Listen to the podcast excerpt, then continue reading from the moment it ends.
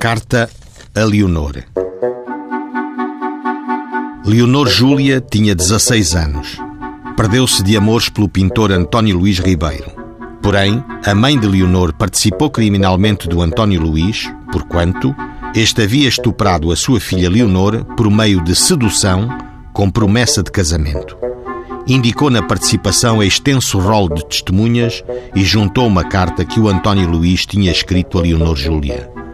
Dela, entre outros dizeres e juras de amor, consta: Minha querida, estimada Leonor, não te rales por eu me vir embora, que não foi para fugir de casar contigo, porque fui obrigado a isso e porque mais tarde te explico a razão, porque não te posso explicar os motivos. Só depois, na tua companhia, te descobrirei o meu peito.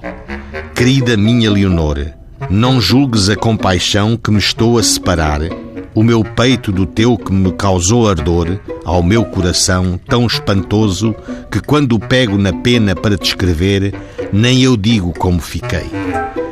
Adeus, minha incomparável Leonor. O juiz é que não foi de amores. Deu querela contra Luís António Ribeiro, por ter estuprado a menor Leonor por meio de sedução com promessa de casamento. Passados mandados de captura, foi o Luís António capturado em Castelo Branco.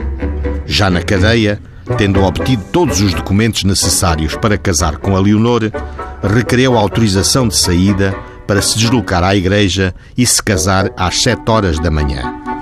O juiz autorizou, mas sob condição de, depois de celebrado o ato, a prisão mantém-se até ser ordenada a soltura em vista da certidão de casamento, foi promovida a cessação do procedimento contra o Luís António, após o que o senhor juiz ordenou o arquivamento do processo e que se passasse o mandado de soltura. E, finalmente, a Leonor e o Luís António puderam ter a sua lua de mel.